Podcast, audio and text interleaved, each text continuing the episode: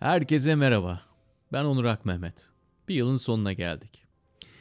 Geçtiğimiz yılı tanımlamak için hangi sözcüğü kullanırsınız bilmiyorum ama biz 11-18 ekibi olarak sıfatların biraz dışına taşıyalım istedik. Onlarca sohbet yayınladık buradan ve böyle bir imkan da varken bu yıl farklı olarak yılın son iki programında 2020'de kaydettiğimiz podcastlerden bir seçki hazırladık. Seçkiyi yaparken ilk önce anlara odaklandık. Özel olan anlara, ilham veren, rehber olan anlara kayıtları taramaya başladık. Sonra fark ettik ki bu farklı kayıtlardan farklı anlar biraz da sıra dışı bir şekilde kendiliğinden bir araya gelmiş ve bir bütün oluşturmuş. Ve içinde 4 farklı kayıttan hikaye barındıran bu yıl sonu podcast'in teması risk almak olmuş. İlk hikayenin kahramanı şair ve avukat Cihat Duman. 2015'te Üsküdar'a tahtadan bir Kabe maketi kuruluyor ve Cihat Duman ihramıyla bu maket Kabe'yi tavaf etmek istiyor, engelleniyor. Bu sebeple de gözaltına alınıyor. Cihat bu eylemin başka hiçbir mecrada anlatmadığı arka planını bu yılın başında bana anlattı. Risk almanın türlü türlü biçimlerini yaşadık bu yıl ve buyurun risk almayı bilenlerin hikayelerini dinlemeye. Üsküdar Belediyesi'nin kağıttan Kabe'si etrafında tahtadan evet. Kabe'si etrafında tavaf etmeye çalışan birisisin. Gerçekten bu eylemi başkası yapsa çok kıskanırdım. Çok kendimi kötü hissederdim. Sizin mutlu olmanız ayrıca beni neşelendirdi. Güzel bir eylem. Çok güzel bir eylem. O güne gidiyorum. Gidelim. O güne gidiyorum. Nisan, güzel bir bahar sabahı. Üsküdar'dayım, bir yokuştayım ve azıcık boğazı gören bir arkadaşımın, Arda Arel'in evinde konuğum. Niye orada konuğum? Çünkü 2,5 yıldan beridir o dönem başkalarının evinde yaşamaya başlamışım. Şu an 6. yılımdayım. 6 yıldır başkalarının evinde yaşıyorum. Herhangi bir evim yok. Hep başka arkadaşların odalarında, evlerinde yaşıyorum. O da ilk yaşadığım ev, ikinci yaşadığım evdi. Evimi terk ettikten sonra. Bu arada evim yıkılmış Beyoğlu'nda ya. Bir hafta önce bir haber Asman'ın işte yıkılan bina var ya. O ev senin evin miydi? Evet o. En son evim ya. İlk, son resmi evim. Bana ait olan işte girip çıktım. Güzel bir bahar sabahında yetmemiş bir de kız arkadaşımı da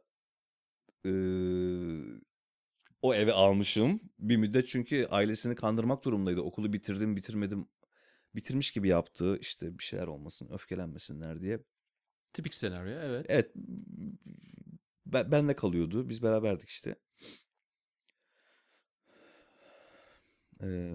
Hazırlık var mıydı? Öncesinde bir hazırlık var mıydı? Yani o sabahın öncesi var mı? O sabahın öncesi yok. Nasıl yani? Keşke o sabah. Hiçbir hazırlık yok. O sabah haberleri açtık işte. Bilgisayarlarımızı açtık. Müzik açtık. Sonra ben tıkladım. İşte önüme bir şey düştü. Böyle bizim mahallede bir olay olmuş. İnsanlar da gidip tavaf ediyormuş işte. Yaklaşık 1 kilometre yukarımıza Üsküdar'da. Bir tane maket... Kabe maketi yapmışlar. İnsanlar da böyle birkaç kişi videolar falan vardı işte. Etrafında dönerken görüntülenmiş. Ben de gösterdim kız arkadaşıma. Çok komik dedim baksana dedim. O da güldü. Sonrasında dedim ki evde arkadaşımızın ihramı var. Annesi babası hacca gitmişti. Sonra bırakmışlar çocuğa. Ben de bunu giyip gitsem mi dedim. O dedi ki çok güzel olur dedi. Ben de şaka yaptım dedim saçmalama yani öyle söyledim saçmalıyorum filan. Yok dedi çok iyi olur dedi bunu yapar mısın dedi. Ah ya çok üzülüyorum. Üzüldüğün şeyi söyleyecek misin? Evet çok severdim kendisini hala severim yani. Uzun zamandır yok. O zaman dedim bunun kuralları var. Bu kurallara uymamız gerekir. Yani ben ciddi bir ziyaret yapmayı düşünüyorum. Aslında olayın ilk şeklini vermiş oldum. Olayın ilk şeklinde gidip eğer işte abdest alıp iç çamaşırlarını falan çıkarıp dikişli hiçbir şey barındırmadan bunlara girişmem. Bir yandan olayın özü. Yani gerçek bir davranışla aslında hissediyorum. Bir yandan da ben seni çekeceğim diyor. Aa çok iyi olur çekersen dedim. etrafında dönerken güleriz, paylaşırız belki filan diye düşünmüştüm. O da işte telefonla hemen şarja taktı. Azmış. İşte bazen abdest aldım işte. İç çamaşırlarımı çıkardım. Parmak arası terlik buldum dikişsiz diye. Sonra çıktım. Arkamdan da kız arkadaşım çıktı. Yürüdük. Mahallemiz narkotik bir mahalle. Herkes içiyor. Beni işte pilot zannettiler. Pilotun argodaki manasını bilir misiniz? Uyuşturucu satıcısı mı? Pilot içmiş kafayı bulmuş insan anlamına gelir. Uçuyor. Tamam. Evet. Beni pilot sandılar. Pilot sandıklarına da biraz saygılı davranırlar. Herkes herkese anlamaya yönelik davranır çünkü o mahallede. Selamsız mahallesidir. Ünlü bir mahalledir. Arkamdan işte sloganlar, yürü, arkandayız filan, nereye gidiyorsun? İşte insanlar ilgi duyuyor böyle ya. Filmlerdeki gibi çok ilginç ya gerçekten. Şimdi inanamıyorum yani. 20 metre arkada kız arkadaşım. Aşağıya doğru mu iniyorsunuz? Yukarı doğru çıkıyoruz, yokuş çıkıyoruz. Biz sahile daha yakınız ama mekan tepede. Yokuş çıkıyoruz. Bir ara baktım açılıyor. Açılır açılmaz ne yapacağımı şaşırdım. Elimle tuttum bir taraftan, tekrar işte içime sokmam lazım açılan yeri. Çünkü içimde çıplam yani. Evet. Alet edevat gözükecek. Evet. Pastanenin birine daldım. Orada tuvaletinizi kullanabilir miyim dedim. Tuvalete girdim. Düzelttim. Tekrar çıktım. Yürüdüm. Baskı olmaya başladı. Beni takip edenler var çünkü arkamdan. Bir yandan da diyorum ki acaba beni içeri alacaklar mı? O an düşünmeye başladın. Evet. Çünkü her şeyi yapabilirler. Arkandakiler tabii senin nereye gittiğini bilmiyor. Bilmiyorlar. Beni pilot zannediyorlar. Pilotun peşine yolcu uçağı gibi. Sonra ben... Pilotun ama bir istikameti var. Oraya gidecek ve etrafında dönecek. İstikrarlı, Kabe'nin. İstikrarlı bir şekilde yürüyor. İstikamet var. Yürüyor yani. Hiç kimseye bakmıyor, konuşmuyor. Kısa kısa cevaplar veriyor. Öyle düşünün. Bir yandan da korkuyor. Çıplak olduğu için korkuyor. Çıplak insan korkar. Zaten dikişsiz elbise giymenin manası da İslam'da çıplağım. Dolayısıyla savaşacak durumum yok. Çıplağım. Ben buraya sadece ibadet etmek için, tavaf etmek için geliyorum. Üzerimde dikişsiz bir elbise var. Dikişsiz elbiseye kılıç girmez. Kın bağlanmaz. Bağlanacak hiçbir şey yok üzerimde. Çıplağım ve sizden korkuyorum. Korktuğum için de beni sevebilirsiniz, sahip çıkabilirsiniz. Çünkü korkuyorum sizden. Aslında anlamı budur. Ben bunu anlattım biliyor musunuz o adama? O adam kim? Beni durduran adama. İçeri giremezsiniz bu kılıkla diye. Oradaki güvenlik görevlisi. İçeri rekabet kurmuş. Bana da bu kılıkla içeri giremezsiniz diyor. Çok iyi değil mi? O videoda sana içeri giremezsiniz diyor. Çekim yapılmasını da istemiyor. Evet. Ama sende de o noktada şey başlamış artık. Yani... Korku biraz da şeye dönüşmüş.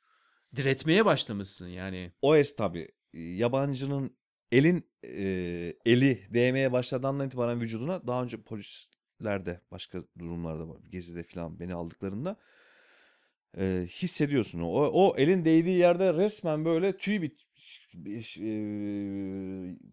sızlıyor yani. Şöyle dokunsa da bakamıyorsun. 24 saat falan o el üzerinde hissediyorsun. Evet. İktidarın, otoritenin eli gerçekten beni çok rahatsız eder. Yani birçok eyleme, meseleye falan onların eli bana değmesin diye katılmıyorum. Korktuğum için değil yani. Elleri değmesin bana istiyorum. O el değince ben dedim ki bu bir eylem.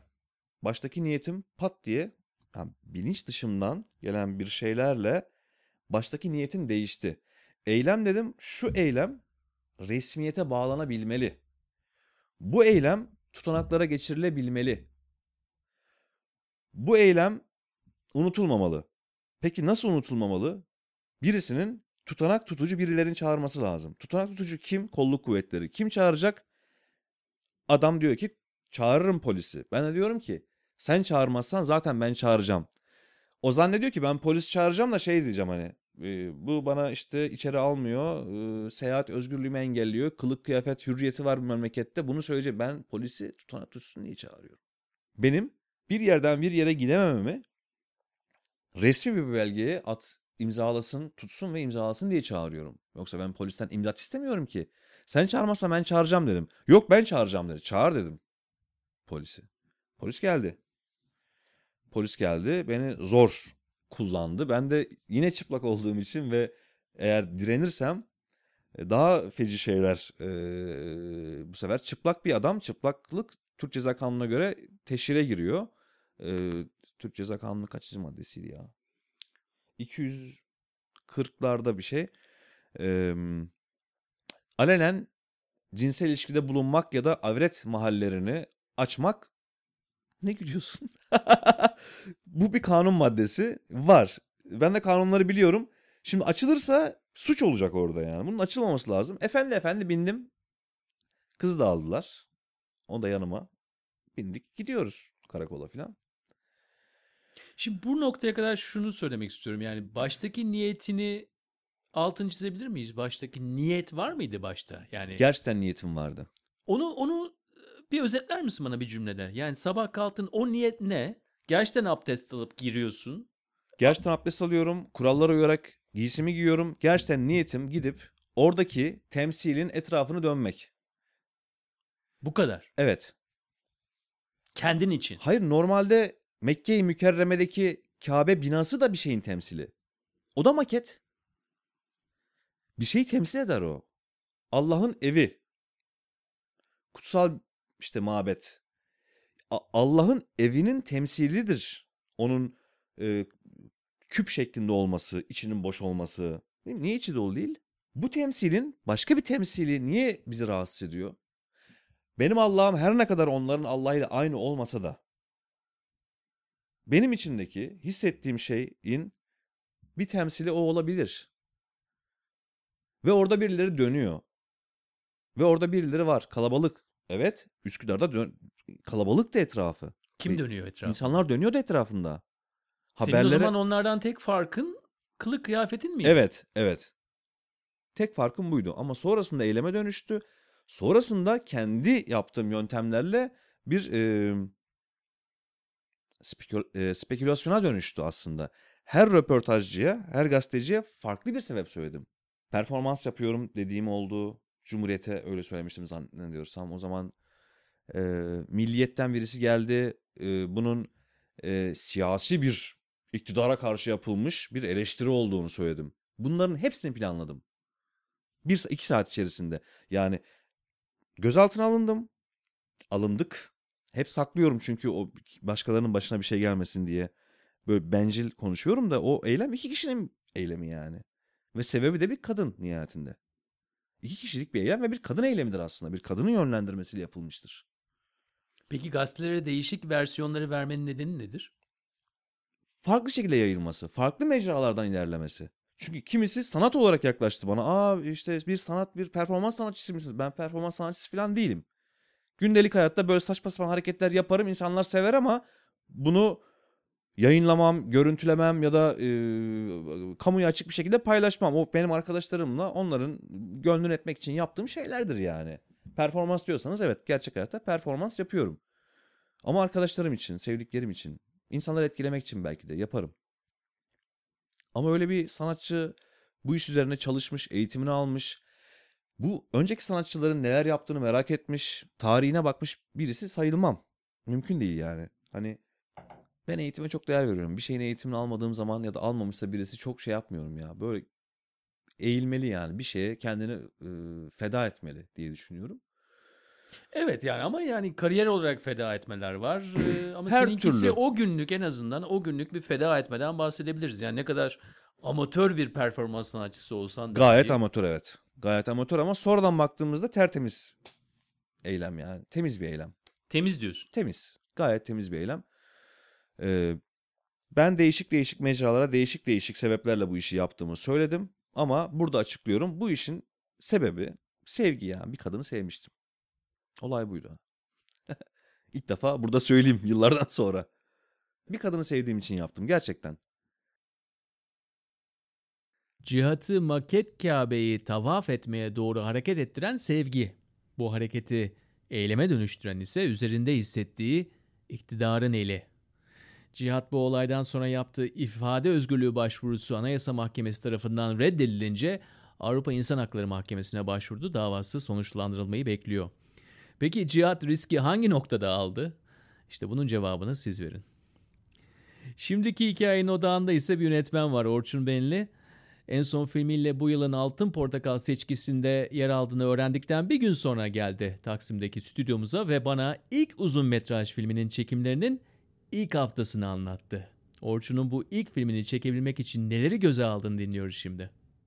2007'de, 2005 diyeyim hatta, ben asistanlık falan yaparken o dönem asistanlığı yaptığım bir hocam, şirketin de ortaklarından biriydi zaten. Şirketin sahibiyle beraber bana bir teklifte bulundular. İşte bir dizide çalışıyorum. İşte asistanlığını yapıyorum hocanın. Bizim hoca da başka bir projeye başlayacaktı. Yani çok yükseldikleri, çok güvendikleri projeydi. Gerçekten çok iyiydi. Yani sonra kaldı, yapmaktan vazgeçtiler bazı problemlerden ama çok iyi bir işti ve dedi ki Aralık'ta mı Ocak'ta mı ne? Ben dedi yarıda dedi sana dedi bırakayım işi. Sen çek, ben dedi şu işe dedi yüklenmen lazım filan. Bu müthiş bir teklif tabii bir taraftan da. Ya kabul etmedim. Yani yapamayacağımdan da değil ama işte o zaman bazen işte insanların bazı böyle şeyleri oluyor. Böyle ezberleri, kendine göre bir takım retorikleri, bir şeyleri falan oluyor. Böyle işte hayır daha ben 25 yaşındayım işte. Benim de asistanlık yapmam lazım gibi bir tavrım vardı. Onu reddettikten kısa bir süre sonra, bu arada kovuldum zaten onu reddedince. Yürü git lan o zaman dediler. Hani böyle tatlı bir şekilde. Şimdi tabii çok iyiyiz de. Metin Hoca ile konuşurken o ara, çünkü biz buluşuyorduk ara ara, çay kahve falan içiyorduk, şey demişti bana, sen niye bir şey çekmiyorsun filan. Dedim hocam ben daha asistanım yani, daha hani bakacağım edeceğim. Olur mu lan öyle şey dedi, yani asistanlık dediğin hani 30 yıl mı dedi asistanlık yapacaksın yani, hani sen yapabilecek birisin. Yok mu dedi hiç anlatmayı dedi, planların böyle hikayen, hayallerin, şuyun buyun filan, okuyacaksın işte, izleyeceksin bilmem ne şu bu falan bir sürü şey sana ve çekeceksin dedi yani. Senin işin bu. Sen yönetmen olacaksan yönetmensindir zaten. Sonra aa lan evet filan dedim o zaman. Neyse tabii yine sandık yapıyorum çünkü öyle bir davet teklif gelmedi yani. Öyle o teklif çünkü çok şey yani böyle milyonlu bir olacak bir şey bence. Sonra da bizim oyuncu bir arkadaşımız var, Fırat Tanış. Fırat'la bir gün otururken Fırat dedi ki hadi gel şirket kuralım dedi, film şirketi ve iş yapalım. Olur falan dedim. İşte Mustafa Üstünden, Fırat, ben üçümüz bir şirket kurduk. Art Niyet diye. İşte gençlik biraz böyle, biz biraz arızalıydık da galiba o yaşlarda. Ve yapamadık. Aslında çok heyecan yaratan bir şirketti belki o dönem için falan. Ben de kızdım. Böyle işim olur lan, ben askere gidiyorum sizle mi uğraşacağım falan. Ben askere gittim. Askerden dönünce de şeye karar verdim. Ya ben dedim artık evet bir film yapmam lazım. Bir sürü hikaye var kafamda, yazıyorum ediyorum da bilmem ne. Şükrü ile otururken şey dedim ya dedim şu senaryoyu dedim biz tamamlayalım, yollayalım dedim bakanlığa, çıkarsa çıkar yani hani yapacak bir şey yok, piyango gibi bir şey belki ama piyango bileti almak gibi, çıkarsa da çekeriz yani ne güzel olur falan, öyle yolladık ama hiçbir şeyimiz yok, beklentimiz. Bir gün Kadıköy'e çay içmeye ineceğiz, cebimizde 3 lira para var, 2 lira mı 3 lira mı 2 tane çay parası var yani, onu da evde unutmuşuz abi, yürüyerek iniyoruz aşağı Kadıköy'e. Bir indik, ulan para az siktir unutmuşuz falan filan, hadi geri dönelim eve bari derken dönüşte bir telefon geldi. Dediler ki bakanlık açıklama yaptı, işte ilk film desteği aldınız 300.000 lira. O zamana kadar hep 200.000 lira bakanlık destekleri bu arada ilk filmde. Sen 3 lira için eve dönerken 300.000 lira geldi. Aynen öyle oldu, ne diyorsun ya falan, neyse çok uzatmayayım. O şekilde başladı yani o film çekim şey ama 300.000 de yetmiyordu çünkü dönem filmi. Bir de ben iyi olsun istiyordum yani, ekibi iyi kurayım, kadro iyi olsun. Şartları iyi olsun. İyi çekelim yani film. Hani böyle 300.000 aldık. 100.000'e 200.000'e kıytırıktan hani sırf bakanlığa teslim etmek için film çekip işte kalanını da bilmem ne yapalım gibi düşüncem olmadı. Peki o yüzden, geriye kalan 200.000 doları kimden borç aldın? Şöyle oldu. Öyle yapmadım. 300.000'i zaten bir kere de alamıyorsun. Yani 3 taksit olarak veriyorlar. İşte bir 100.000 lira mı veriyorlardı bir şey. Bir o kadar daha. Bir de posta veriyorlar. Öyle parça parça alıyorsun. Dolayısıyla seti tamamlamak için aslında bizim aldığımız para tüm set boyunca 3'te 2'si filan. Mümkün değildi yani o paralara. Dağıtımcıyla görüştüm. Çok ilginç oldu ya o süreç. Daha önce hiç film çekmemiştim filan ama mesela Tiglon, Özen film, bütün dağıtımcılar avans vermeyi kabul ettiler yani, para vermeyi. Borç alıyorsun yani gişeden, tahsil ediyorsunuz zaten dağıtımcı. Sonra Kanal'la görüştüm, Kanal D ile. İlginç bir şekilde Kanal D ön alım yaptı. Daha senaryo aşamasındayken yani. Filmi daha görmediler. Benim ne çekeceğimi de bilmiyorlar. Ne olacağı belli değil yani ama aldılar. O oldu falan ama o da yetmedi. Çünkü ben biraz büyük kurmak istedim. Bir de o zaman 35 milimetreydi ya.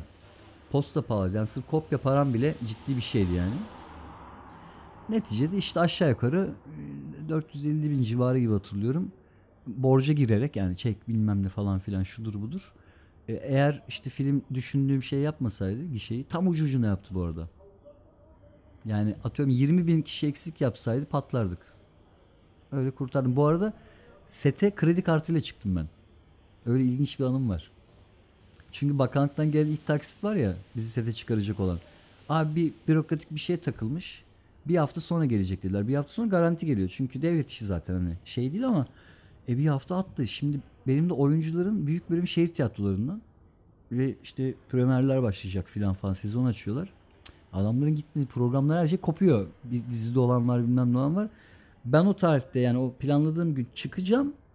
Planladığım gibi çekebilirsem her şey olursa bittiği günün ertesi gün zaten oyuncuların çoğu yok. İşte oturduk akşam saat 8 miydi bizim işte uygulayıcı yapımcı arkadaş dedi ki ya yaz sıcağında. Bu dedi delilik yani. Ne kadar dedi param var dedi cebinde. 20 lira vardı böyle çıkardım dedim 20 liram var. Ya dedi ki sabah sete çıkılacak. Kamyonlar bu arada gelmiş bekliyor kapının önünde şeyde otoparkta. Set saati verilmiş. Bütün ekibin haberi var filan. Dedim ki asıl delilik dedim sete çıkmamak yani. Çıkmazsam ben dedim bu filmi hayatta tamamlayamam. Çekemem yani. Her şey değişecek o zaman. Oyuncu kadrosu değişecek bilmem ne olacak diyor. Ondan sonra dedim ki siz dedim çıkıyorsunuz sete sabah çıkacağız yani. Ben ayrıldım eve gittim. İşte girdim içeri. Pedere dedim ki onun bir kredi kartı var Gold. Limiti biraz yüksek onun. Dedim baba dedim şu kredi kartını dedim bana versene. Yarın dedim işte sete çıkacağım para lazım filan. Dedi ki oğlum ya nasıl olacak? Hadi dedi bakanlıktan yine gecikti bir şey daha oldu. Olur ya bu. Ya da bir hafta yetmedi bu para. Durdun. Yapamadın. O zaman dedi bunu ödeyemezsin ki zaten. Nasıl yapacağız o zaman filan. Neyse falan filan yaptım. Ben içeri gittim. Canım sıkıldı lan. Nasıl olacak şimdi yarın falan diye kara kara düşünüyorum. Sabah set var yani. Neyse kapı açıldı. Peder girdi. Attı kartı. Al lan dedi. Ama eğer bunu da geri dedi bana ödemezsen ben o zaman sana falan filan. İyi tamam dedim. Ben kart aldım çıktım sete. İlk 4 gün öyle geçti. 4. gündü galiba para bitti. Aa, nasıl yapacağız daha 3 gün daha var falan. Abi böyle monitörde oturuyorum. Bir tane bizim prodüksiyon asistanı bir kız var. Kız bir özel okulda okuyordu filan. Özel okuldan mezun. Yani aile durumu falan iyi. Bir tane zarf koydu monitörün üstüne. Ben de baktım ne bu falan dedim. Hocam dedi işte 15 bin lira dedi çektim. Bankada dedi, hesapta para vardı. Siz dedi bu 3 gün dedi bunları biz dedi prodüksiyon olarak tamamlayabiliyoruz. Yapalım siz dedi pazartesi dedi para gelince salıydı galiba. Bana dedi ödersiniz. Resmen böyle Deus Ex Machina oldu böyle. Laps diye tepeden böyle bir şey indi. Eyvallah falan değil mi? Öyle bitirdik. Hatta Mustafa oynuyordu o filmde. Geldi oturdu yanıma dedi ki moruk dedi ben dedi işte prensip olarak parasız oynamıyorum yalnız filan. Dedim tamam moruk o zaman verelim dedim yani. Tamam ver benim paramı falan. O 20 lira vardı hep duruyordu o cebimde. Çıkardım onu verdim. Dedim al. Tamam dedi ya para paradır dedi yani. Böyle aldı. O öyle onunla öyle oynattık. Öyle oldu yani. 3. hikayemizin kahramanı birinci kariyerini alnının akıyla sonlandırıp bir ikincisine başlayan ama bunu yaparken bir zor meslekten bir diğer zor mesleğe geçen müzisyen Derdali. Ali'nin yolculuğu Adana, İstanbul, Urfa derken polislikten müzisyenliğe doğru uzanmış. Arka sokaklarda tehlikeli takiplerin arka planını dinliyoruz şimdi. Abim emniyet müdürüydü. Emekli oldu o da. Ortanca abim de polis bu arada. Ablam da adliyede çalışıyor. Yani ailemiz hep memur, öğretmen, polis falan böyle asker. İşte bir de babasız büyüdüm. Babam da işte Urfa'dan göçen birisi. Yani 60'lı yıllarda Adana işte pamuk işçileri geliyor tarlalarda falan filan biliyorsunuz o hikaye yani. O tayfadan bir insan kalkmış gelmiş işte at arabacı falan filan derken babam 89'da vefat ediyor. Abim de 90 yılında işte acaba ben ne yapsam falan derken akademiye gidiyor polis akademisine. Sonra baba ölünce büyük model olarak peşinden sürüklendik. İlk sene polis okulu sınavına girdim kazanamadım. Yani bir de tabii yaş o zamanlar 19 falan daha lise yeni falan bitmiş yani. Dünya nedir? Hayat nedir ya hiç algı yok bir şey yok tamamen gelecek kaygısı çünkü böyle yetiştirildik yani Adana'da kenar mahallede yetişmiş bir insanım ben hani orada gelecek kaygısıyla yetişiyorsun bir şeyden haberin yok. Belki şehir merkezinin, yani daha metropol bir yerde falan olsak yanımdaki insanlardan etkilenip ha şöyleymiş falan filan diyebileceğim bir durum da yok. Bir mahalledeyiz yani, Adana'nın kenar bir mahallesinde. Sonra polis okuluna gittim işte. Öyle 2 sene polis okulunda okudum. Çok zorlu bir süreçti ama. Polis okulu ile ilgili şöyle bir şey diyebilirim. Mesela polis okulu tarihinde bugüne kadar, Türkiye Cumhuriyeti Polis Okulu tarihinde en yüksek ceza puanıyla okulu bitirmiş kişi benim. Neden ceza alıyordun? Kaçıyordum hep yani. Yani fiziksel olarak kaçıyor muydun? Evet, kaçıyordum. Geceleri mi yoksa gündüzleri mi? Yani hafta sonu işte böyle bir çetemiz vardı, 2-3 kişilik. Kaçıyorduk yani, öyle duramıyorduk. Bazen hafta içi kaçıyorduk çünkü yatılıydı. Geceden kaçıyoruz, sabah falan geliyoruz. İşte kaçıyoruz, ne yapıyoruz? İşte şehirde geziyoruz. Hani şehire işte, anlatabildim, genciz yani daha. Bir yerde oturuyoruz, çay içiyoruz falan filan. Öyle işte, çok yakalandık falan. Okul puanı 40 puanla hatırlıyorsunuz. Ben 39-75'te okulu bitirdim yani. Aslında 39-75'in üstü de o. Yani muhtemelen abim bir yerden sonra falan. Biraz işte, yukarıdan bastırmış, ceza puanını indirmiş. Evet, öyle şeyler oldu. Çünkü o zaman da yine müzik yapıyordum yani, gitar çalıyordum. Akustik gitarımı falan polis okuluna götürdüm. Onur hocam. Ranzanın altına falan koydum. Peki o nasıl başladı? Yani o ilgi nasıl oldu? Polislikten önce vardı. Yani nereden geldi? Ablam, adliyede çalışan ablam çok naif bir insan. Ruh hali öyledir yani. Çok güzel kasetler alırdı yani ben çocukken. Fikret Kızılok, Düz Sokağı Sakinleri falan böyle alırdı. Evde işte o dinlerdi, ben de böyle kulağım giderdi yani. Falan abi bunlar kim ya falan. Çok güzel şeylerden bahsediyorlar. Çünkü naif şarkı söylüyorlar. Çünkü insan nefesinden anlıyorsunuz hocam. Yani çünkü bütün kozmosun bence temelinde titreşim var. İnsanın temelinde de bence nefes var. Yani nefesten her şeyi anlıyorsunuz. Orada benim dikkatimi çekti işte. Şarkılar güzel falan. Ha, okey. Bu da güzelmiş. Dinle falan derken böyle tam o evrede işte lise bitti. Ben onları algılamaya başlarken abim oradan dedi ki gel bakalım sen falan, polis olduk. Kafa karıştı. Okula gittim. Bir tane 128 megabayt MP3 çalar. Polis okulunu 30 şarkıyla çeviriyorum falan. İşte ACDC çalıyor, Roxette çalıyor falan. Düz sokağa böyle. Kulağım doluyor falan işte. Sonra Adana'dan kalan alışkanlıkla yani alışkanlık demeyeyim de Adana'da kalan işte orada bir hayalim vardı, İstanbul'a gitmek falan. Polis olup İstanbul'a giderim ya falan deyip kurada zaten İstanbul çoktu. Çektiğim İstanbul geldi. Geldiğim ilk 4 yıl görev yerim de burası. Bomonti'de oturdum. Çeviköy'de çalıştım.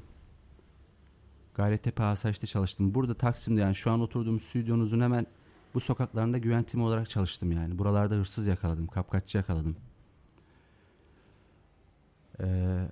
Öyle. Peki o zamanlarda müzikle ilişkin var mıydı? Vardı, evet yani müzik yapıyordum ama peki herhalde barlara, kulüplere falan gidiyor muydun? Tabii, canlı müzik izliyordun. Tabii, durağın müdavi miydim yani orada? Ağır rockçıydık yani hocam. Rock çok güzel bir yer tabii, bu arada. Tabii. Hala güzel. Tabii yani işte yani buraları tamamen teneffüs etmiş birisiyim. Buraları yaşamış birisiyim. Yani mesela o dönemi yaptığım görevlerden birinden bahsedeyim. İşte müzikle uğraştığım için işte amirim bana demişti ki hani sen müzikten anlıyorsun. O ortamları da biliyorsun. Çünkü onlar biliyor bizim nasıl insanlar olduğumuzu tabii. Yani. Herkesin dosyası var. İşte siz konserlere gidin, oralarda yan kesiciler geliyor. Çünkü bizim arkadaşlar gidiyor konsere. O falan içiliyor, alkol falan derken kafalar güzel oluyor. Cüzdanlar çantada biliyor işte, yerleri bırakıyor falan. Orada kötü niyetli insanlar gelip onları alıyor götürüyor yani. Orada öğrenciler var, adam maaşını almış gelmiş falan. Ben mesela oralarda görev yaptım. Yan kesicileri kovalıyorduk, konserlere gittik. Gittiğim konserleri saysam size aklınız hayaliniz uçar yani. Kimsenin gidemeyeceği konserler yani. Metallica'nın konserine 2 kere gittim. Cranberries, Travis, Scorpions, Megadeth, White Snake, Def Leppard falan. Bunlara görev icabı gittim yani. Oralarda kalabalık olunca biz de kalabalığın içerisinde cepçiler... Rozeti gösterip giriyorsunuz değil mi? Yani? Tabii. Orada bizim kartlarımız oluyor. Zaten kartlarımız var. Agredite kartı deniyor. Onlarla giriş yapıyorduk. Zaten bir süreden sonra sizi tanıyorlar yani. Oradaki güvenlikçiler, güvenlik amirleri falan. Öyleydi. Enteresan bir dönemdi ya. Yani özlemiyorum. Özlüyorum desem yalan olur. Bir sürü insan çeşidi. Türlü insan var işte. Ya orada da bir öğreti var herhalde değil mi? Olmaz olur mu hocam? İnsan kısım kısım, yer damar damar diyor yani. Yani bir de siz İstanbul'da görüyorsunuz. Dünyayı gezsek yani bir de ne insanlar var. Yani benim orada en çok beni bu yola sevk eden en büyük etkenlerden bir tanesi şuydu. Bütün o tanıdığım insanların böyle amaçlarına baktım. Yani zaten %80'i para kovalıyor. Yani hep bir para aşkı var insanlarda. Yani helal haram demeden ya ben de şimdi para kazanmak istiyorum ama hakkıyla yani. O başka bir şey. Ama bakıyorsunuz toplumun üzerine yani herkesin bir para aşkı, işte makam mevki, kısa yoldan bir yerlere gelme falan. Polislikte bunları çok görüyorsunuz çünkü orada işte hırsızlık oluyor, o oluyor, vurgun oluyor, soygun oluyor, bilmem gasp oluyor, bilmem ne oluyor. Ha falan dedim yani işte insan nefsine yani ne kadar yenik, ne kadar aciz yani bu mu, hikaye bu mu ya falan filan deyip hep böyle kaldım yani. Sonra tabii güzel insanları görünce falan deyip radar o tarafa dönmeye başladı. Yani o zaman polislik ve şey çatışmasını yaşıyordum ama yani bu denli değil. Bütün mevzu şeyde koptu yani. Şarköy'e, Urfa'ya gittim. Urfa'nın çok böyle manevi bir havası var gerçekten.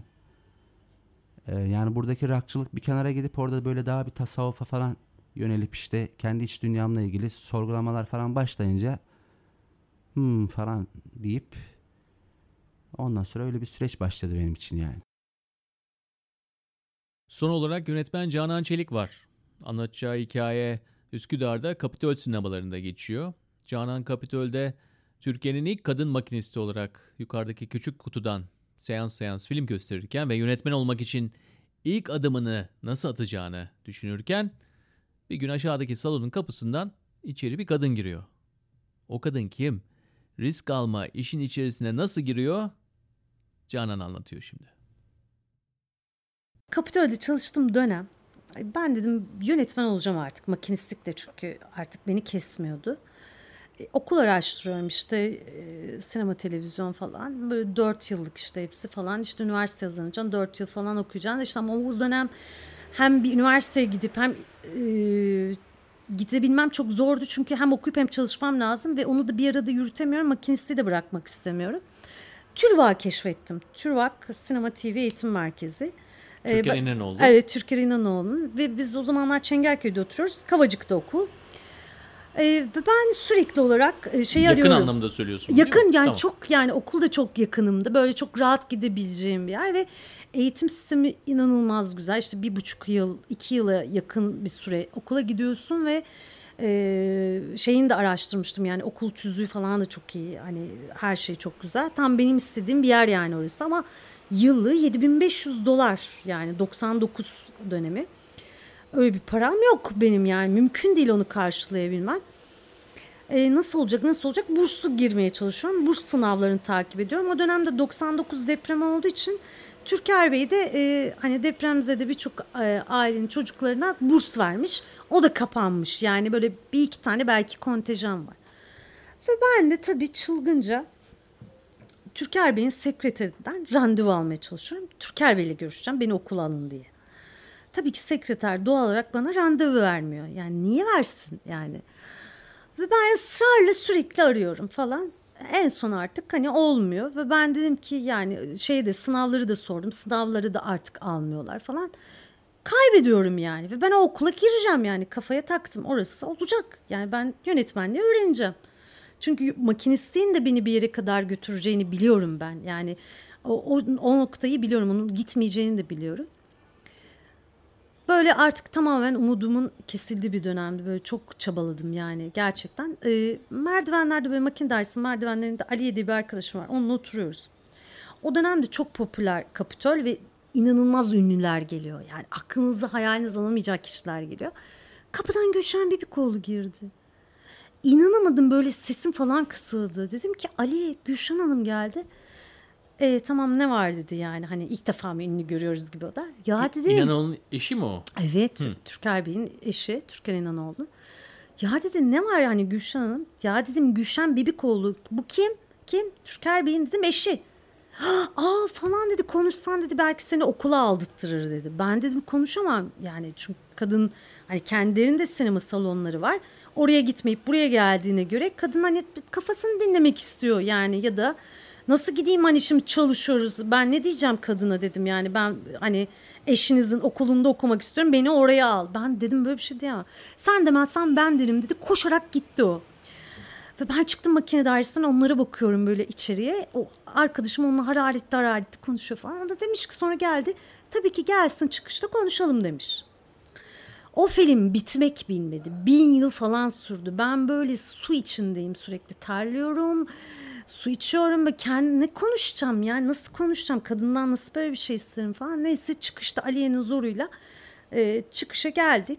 Sonra kapıda böyle bir de hani çok da beğendiğim bir aktris. Yani zaten hani çok büyük hayranlık duyuyorum. Şimdi bir de hani bu kadar ünlü bir insanla 19 yaşında ne konuşabilirsin? Böyle dilin zaten tutuluyor.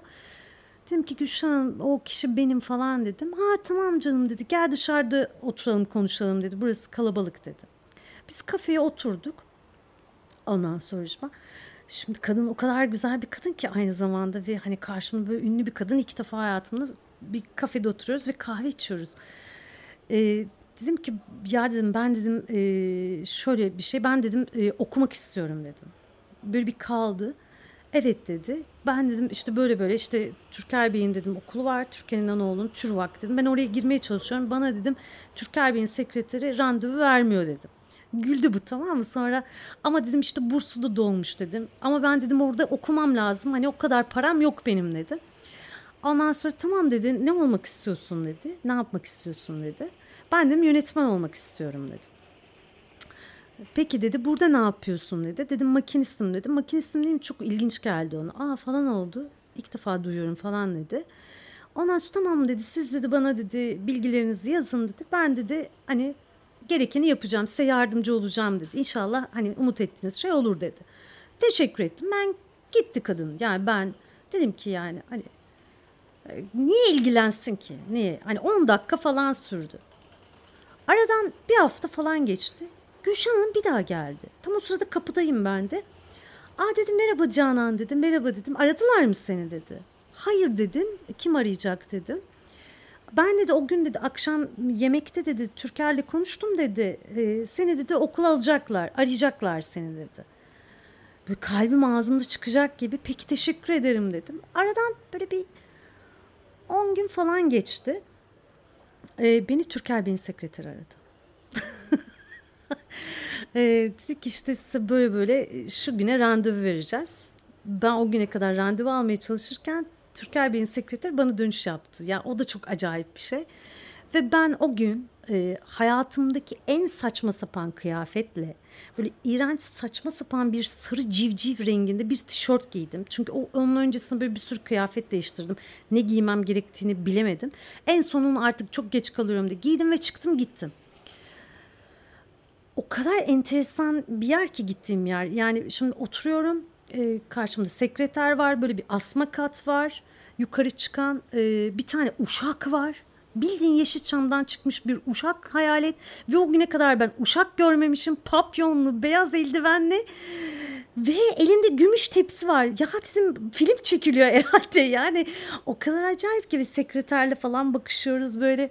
Elimde de böyle bir tane çizgisi beyaz dosya kağıdı, ona da işte böyle ne olabilir ki işte teşrifatım, makinistim, işte lise mezunuyum, işte şeyi kazanmışım, o yazıyor, bilgisayar kursu falan böyle saçma sapan kurslar yazıyor, işte sivil savunma kursuna gitmişim, sağlık kursuna gitmişim, garip o dönemler çok vardı zaten öyle garip kurslar. CV'in yani. CV'im ama ya bir şey. Elle yazılmamış değil mi? Şey hayır bilgisayarda bir arkadaşıma yazdırmıştım. Bir yerden yazıcı bulmuşsunuz. Evet ama tamam. Hani büyük olasılıkla Kapitöl'de gizli bir yerde yapmıştık onu. Yani hangimizde bilgisayar var. Ben böyle stresten böyle rulo yaptım. Yani rulo yapıyorum, açıyorum, kapatıyorum. O kadar heyecanlıyım ki. Sonra neyse geldi uşak. Dedi ki sizi yukarı çıkaracağız. Çıktık biz o asma katı ama o asma kat sanırsın yani böyle 1000 katlı bir yer yani. Çık benim için bitmiyor. Geldik kapıya, çok heyecanlıyım herhalde yani uşak da anladı. Dedi ki hiç heyecanlanmayın, sakin olun dedi. Kapıyı açtı, beni içeri itti, kapıyı kapattı. Bir girdim, kocaman bir oda. Odanın sağında böyle 2-3 tane böyle koltuk var büyük. Bir de odanın en ucunda böyle solda bir tane bir masa var ama çok büyük değil, böyle normal olması gereken bir masa. Ve devasa bir oda, bu kadar yani işte eşyalar falan var. Kapının önünde duruyorum. Türker Bey'in kafası eğik hiçbir şekilde bana bakmıyor. Bekliyorum yani, gel mi diyecek, otur mu diyecek, ben ne yapacağım, zaten elim ayağım nereye koyacağım bilmiyorum. Yani sen bir şekilde sinematik bir ortam kurmuş o da herhalde. Evet. Yani bu kadar sinemayla iç içe ola ola bir tabii şey var. Tabii bir şey var yani, çünkü yani seni de muallakta bırakıyor. Muallakta bırakıyor, kapıda duruyorsun çünkü aslında orada senin tepkini de ölçüyor herhalde, ne bileyim yani bir sürü şey. Sonra ne oldu? Ben bekliyorum, öleceğim yani, öleceğim, ruhumu teslim etmek üzereyim. Sen dedi ne istiyorsun bizden dedi. Sen dedi Gülşen Hanım'ı dedi niye dedi rahatsız ettim falan gibi bir şey söyledi, hatırlamıyorum şu an. Ay dedim yandık. Böyle dedim ki artık ne olabilir ki yani, en fazla kızabilir, kızarsa da kızsın artık yani, o saatten sonra artık dönüş yok. Geldim ben karşısına, ben dedim okumak istiyorum dedim yani. Tamam dedi, okumak istiyorsan git kaydını yaptır dedi. Bir sinirlendim, oturdum, benim dedim $7,500 olsa zaten yaptırırdım dedim yani. Ondan sonra kafayı kaldırdı, o an işte ilk defa göz göze geldik, dedim ben öldüm herhalde, o kadar korktum ki. Ha dedi, tamam dedi. Ondan sonra var mı dedi bir CV'm bir şeyin dedi. Var dedim, uzattım. Şimdi uzatınca ben onu tabii aşağıda sekreteryada rulo yaptığım için dırk diye kapandı o. Bir sinirlendi, uca işte kalemlik koydu, yana kül tablası koydu falan. Bir şeyler yazıyor, çiziyor. Allah'ım diyorum, ölüm fermanı mı yazıyor herhalde? Yazıyor da yazıyor. Bekliyorum bir şey diyecek. Sonra şey dedi. Ha dedi, sen dedi makinist misin dedi. Evet dedim. İlginç dedi. Ondan sonra sen de ne olmak istiyorsun dedi. Dedim ki ben yönetmen olmak istiyorum dedim. Ha dedi. Tamam peki dedi. Tamam ben sana yardımcı olacağım dedi. Yumuşadı böyle. Anladım, konuşma bitti. 3 dakika mı 5 dakika mı ne falan sordu zaten. Kafası neydi? Hiç muhatap dahi olmuyor. Bakmıyor bile yani. Kalktım, kapıya doğru yürüyorum ben. Arkamdan seslendi. Dedi ki sana dedi yardımcı olacağımı söyledim dedi. Duymadın mı dedi. Ben de inşallah dedim ya dedim. Sinirlendim ve çıktım kapıdan, hemen kaçtım. Ondan sonra indim merdivenlerden, dedim ki bu iş oldu. Yani gerçekten o okula kabul edildim mi o anda anladım. Çünkü bu tarz insanların söyledikleri, ağzından çıkan şeyin senet olduğunu biliyordum yani. Hani bu sana yardımcı olacağım dediyse gerçekten olacağını biliyordum. Fakat o 15 gün asla geçmek bilmedi. Sonra Kapitöl'e bir kağıt geldi. İşte Canan Çelik işte şu tarihte gelin okula kaydınızı yaptırın diye. Ve ben böyle 4-5 kere herhalde sanıyorum Kapitöl'e tavaf ettim böyle bağıra bağıra.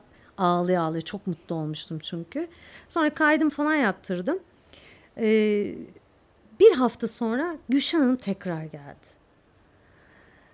Ve ben makine dersindeyim, sesini diyorum. Canan burada mı dedi. Dedim evet buradayım dedim. İndim aşağıya. Ne kadar da geliyormuş Kapitöl'e, bayağı senden mi geliyor acaba? Gerçekten onu bir şey oraya gönderdi yani. Hani ne olduğunu bilmiyorum ama. Çünkü o gün son gelişiydi. Bir daha hiç göremedim. O gün geldi. Canan burada mı dedi. İndim ben. Dedim ki ben okula başladım. Yani size nasıl teşekkür edeceğim bilmiyorum. Hani bunun nasıl bir karşılığı olur? Hani benim için hiçbir karşılığı yok. Sen dedi bir gün yönetmen olacaksın. Ben bunu sende görüyorum dedi. Ve zaten bana o gün teşekkür etmiş olacaksın. Yolun açık olsun. Seni çok seviyorum dedi. Ve gitti.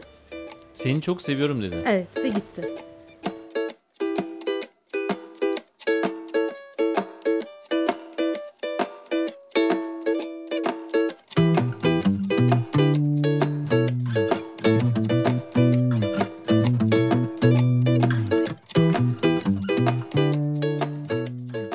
Yine sevgiyle başladık ve sevgiyle bitirdik. Üsküdar'da maket Kabe'nin etrafında Cihat'ın tavafına engel oldular ama Canan Üsküdar'ın bir başka tarafında sevinçten ağlayarak kendi deyimiyle tavafını yaptı. Adeta tüm bu 4 hikayenin kahramanları için yaptı. Burada konuştuğum insanları neyin birleştirdiğine dair düşündüğümüz zaman şunu görüyorum. Kendini anlatabilme, yaratıcılık, hatta günün gereği olarak aykırılık, bunlar ön plana çıkıyor ama puzzle'ın en önemli parçalarından birini bu podcast'ı hazırlarken buldum ben. O da sohbet ettiğim insanların risk almayı bilmesi, hatta sevmesi ve korka korka risk almanın da tek risk alma yöntemi olması. Haftaya daha da derinlere ineceğiz, bir yolculuk yapacağız. Yine yılın podcastlerinden bir seçki hazırladık. Gelecek Perşembe yılın son gecesinde görüşünceye dek şimdilik yaşamaya devam.